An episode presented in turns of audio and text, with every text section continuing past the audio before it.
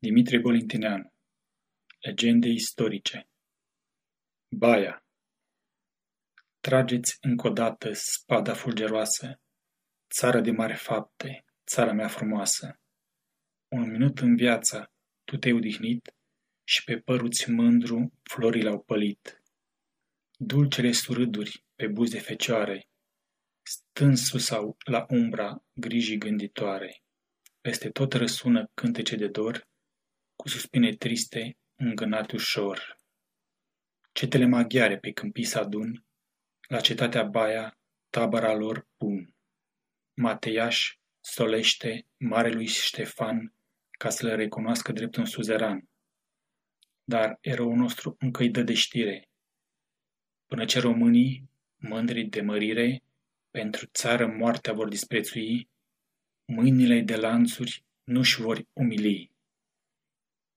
În cetatea veche ungurii au rămas și în plăceri molatici inimile las. Într-o noapte tristă, într-o sărbătoare, ei înșeală dulce grija gânditoare.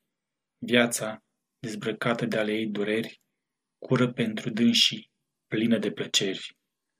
Dar pe atunci românii, cu cel călcător, nu beau dintr-o cupă viața țărilor.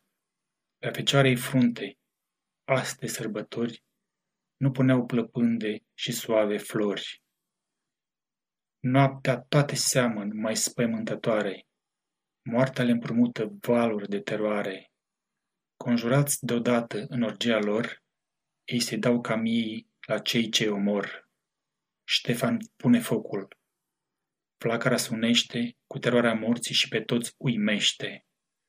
Zorile se varsă, pe cetatea lată, către cer se înalță flacăra turbată.